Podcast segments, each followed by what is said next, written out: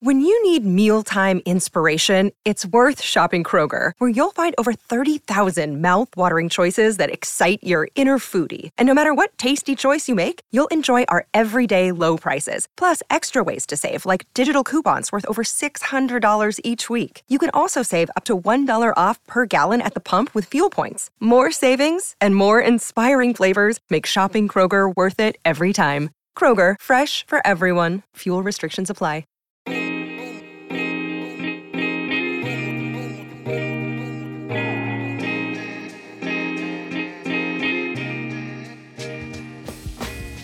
Hello, and welcome to Jesuitical, a podcast by the young, hip, and lay editors of America Media.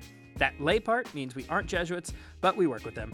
Join us each week for a smart Catholic take on faith, culture, and the news, often over drinks. I am Zach Davis, and I'm joined, as always, by my co-host, Ashley McKinless. Hello. And today we are joined by some of those aforementioned Jesuits that we work with. Father Ricardo da Silva, S J, an associate editor and acting host of Inside the Vatican, and also associate editor, Father Jim McDermott. It's so good to be with you guys. You guys, too. It's wonderful to be here. This is the crossover episode everyone has been hoping for, Ricardo.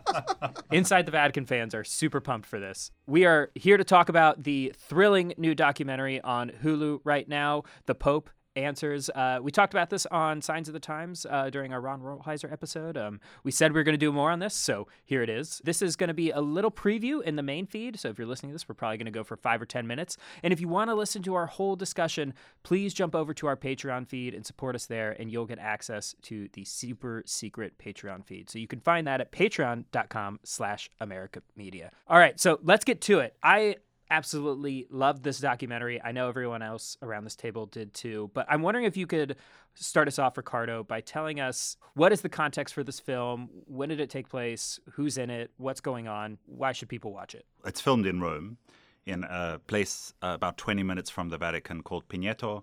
It's quite an eclectic neighborhood, very trendy at the moment in Rome, apparently. I wouldn't know because I haven't been there. Cause you're, not because you're not trendy. I'm definitely trendy, but no, I haven't it's been there. It's definitely trendy. It's definitely trendy. Like, I can confirm and stuff. Um, and basically, it was set up by a Spanish journalist, Jordi Evole, and Maria Sanchez. They're the filmmakers and directors of the film. And they've, especially Jordi Evole, has interviewed Pope Francis before. And so he had a long interview with Pope Francis on Spanish T V, which was a pretty candid interview. And since that, he opened up a series of conversations with Pope Francis and, Pope, and the Pope's team, and they came upon this idea of creating an encounter between Pope Francis and ten young people from Spain, Senegal, Argentina, Peru, Colombia, and the United States, five from Spain and then five from the, the rest of those countries. And it's a laboratory, right? It's an experiment, putting the Pope in a room with ten young people and having the Pope answers some really sharp questions from very intelligent, I think, and um, very inquisitive young people around what the Church's role is in the world and, and really what the f- role of faith is in the world at all. Some are atheists, some are agnostic, some are, you know, very much practicing Catholics in a traditional vein, some would be in a much more open and kind of liberal vein. But that's really what the film is about. Jim, were you expecting what you uh, saw? In terms of the kind of the conversation that they had? Yeah. I would say, I mean, honestly, kind of yes, in the sense that, well, yes and no. Yes, in the sense that I didn't expect Francis to, to, I expected Francis to be what we saw, which is very open, completely unthreatened by any question, by any topic, very interested and welcoming. I was surprised, and this is more or less a function of being old, I think. I was just surprised at the freedom of the of the young people, who I would say are all probably in their twenties. Between twenty and twenty-five. twenty to twenty-five. Thank you. Uh, I I just think that, you know, I, I sort of grew up being taught there are things you don't talk about, right, with priests, like, or, or maybe even with, with your parents or adults, especially on topics of sort of sex. And they just didn't have, they were completely free in terms of, and in a non-confrontational way. It never felt like they're trying to provoke a reaction from the Pope. They're just sort of speaking from their own life experience. I that was, I thought, very surprising and, and liberating to watch. I suppose we should name some of the topics that they the the cover. Ashley, do you have any of these off the top of your head? Uh, yeah. So they start um, with a conversation um, about uh, migration and. Well, that's not where they start. Or, they, no, they start my... with a young man asking the Pope if he gets a salary, which I loved. I thought that was like such a you know. brass tacks question. Well, if he has a cell phone for that matter. Yeah, yeah. It's like, hey, do you get paid? Like, which is a valid question. It's like, hey, when you need new shoes, what happens? He yeah. begs. Yeah, basically. Sorry, spoiler alert. Yeah. But, but after that. And so after that, they, they go and there's uh, a woman who, um, her family were immigrants from India to, to the United States. So she talks about her experience of, of um, migration and experiencing racism and knowing that Pope Francis is someone whose parents immigrated to Argentina, whether he shared in those experiences. Talk about that, colonialism, um, abortion, sex abuse, uh, gender identity, uh, pornography, dating apps. Like, there is nothing off the table, really. Yeah, it's wild. I don't know what I was expecting. A documentary on the Pope, I, you know, there have been a few of these now, and I had to agree with sort of your uh, estimation, Jim, when you said it's the most thrilling movie out right now, which had been going to John Wick four. For sure, for sure. But it's it's now this Pope Francis documentary. What what makes that so electric? Actually, I, I want to pivot back to because you said young people traditionally aren't supposed to say certain things around priests or holy people or even elders. Um, Ashley, you were kind of caught off guard by that. Yeah, no, I have to say you you say we all loved the film, and I would say I had a more complicated relationship with it. Um, and going into it, I I had seen the headlines of like Pope Francis says churches uh, like.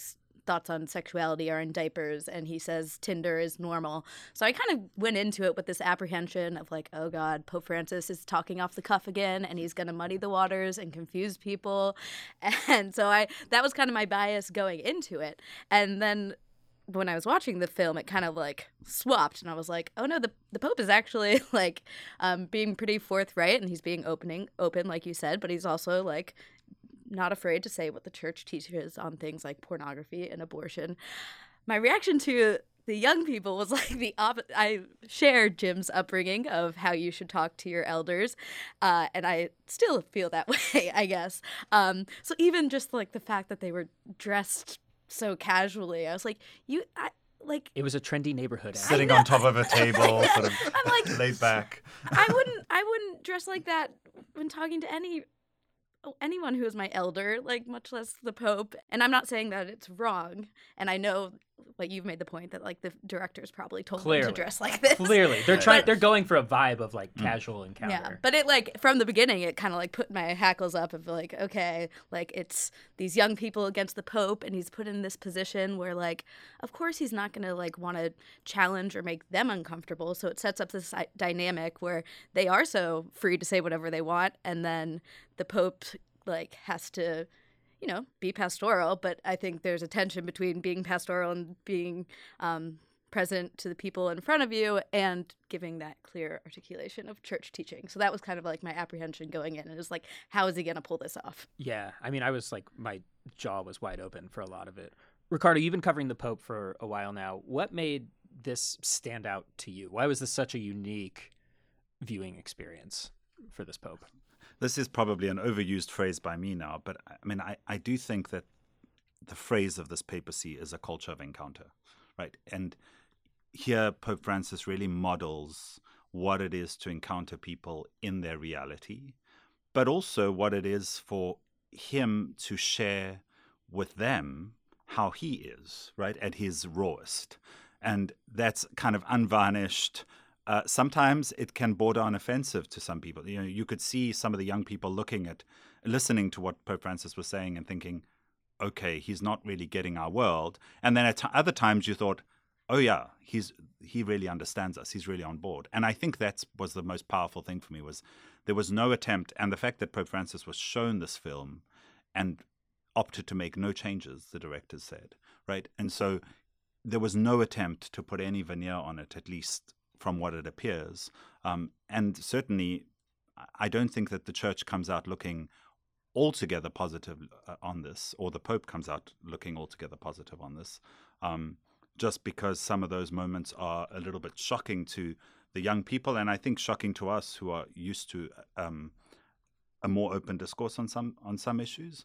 And so I, I really found some of the Pope's responses a little surprising. And like Ashley, I thought, you know, he really held the church line uh, on various issues, but he also remained present to the young people and wanted to hear where they were at. Well, Ashley mentioned, like, Francis has this uh, tendency to speak off the cuff and be authentic, and that's not really new. But I feel like that has traditionally happened in the context of, like, plane interviews where journalists still have a sense of decorum, and there's a um, a liturgy to the whole thing, and there's, like, what you can ask and what you can't, and that has totally gone out the window. It seems like with this with this conversation, Jim, was there like a a, a topic that really has been sticking with you since listening to it? I really I like the way you're you're talking about that. I, I didn't feel for me this didn't feel like those press mm-hmm. off the cuff interviews. It didn't it didn't really feel like a Q and A. It felt more like we're gonna. There's a conversation. He's a part of a conversation. There were large parts of that film where they're talking to each other, and he's just listening, and like any other person, normal person would in a conversation, which I thought was itself refreshing. That whether that's, I'm sure that's the filmmaker's choice as well, but he didn't sort of understand himself in that moment as the teacher who will tell you, who will bring the truth from on high. Like, yes, when they ask him questions directly about different topics, yeah, he's going to include church teaching and talking about that. But he, but he says himself, he's like, I'm not trying to convince you. Yeah, exactly. Which I think is very much that, for me, that's like, this is, this is how Francis has been kind of the whole time. So it probably shouldn't have been such a surprise that if you put him in this situation, he'll do that. I mean, maybe it was a little surprising that he wasn't more sort of shooting from the hip at any point. The one, the one point where I felt like maybe he did a little, the, the one of the American um, uh, uh, young people talked about immigration and the situation of how if you're a white immigrant to the United States, your experience is radically different than if you're not white and you're an immigrant to the United States. And he was, in that moment, he said, yeah, if you're from Ukraine and the horrors that they've been through, you're very much welcomed. But if you're from Africa trying to come to the United States, uh, they, they pretty much want to send you packing. And it wasn't aggressive, but it was a moment where I was like, wow, that is a confronting thing to say, t- t- for, that it will be hard for a lot of Americans to hear a moment like that. Ashley, what did you want to shift to the abortion conversation? Because I feel like that's the moment in the film where things shifted for me. That's where it really became, Jim, as you mentioned, like a conversation. And all of a sudden, that was where I noticed, I was like, oh, Francis is just listening. You have this incredible moment where you have like multiple Catholic women from different point with different points of view talking about the issue of abortion, and the Holy Father sitting there and just listening. Yeah, so it started with this woman from Ecuador. Hey, Zach again. Uh, you just heard an excerpt of our conversation about The Pope Answers, the new Hulu documentary that is really, really thrilling, with Jim McDermott, Ricardo da Silva, and Ashley McKinless. If you want to hear the whole thing, head over to patreon.com slash America Media and sign up to become a Patreon supporter, and you'll get access to our secret Patreon feed. Thanks so much.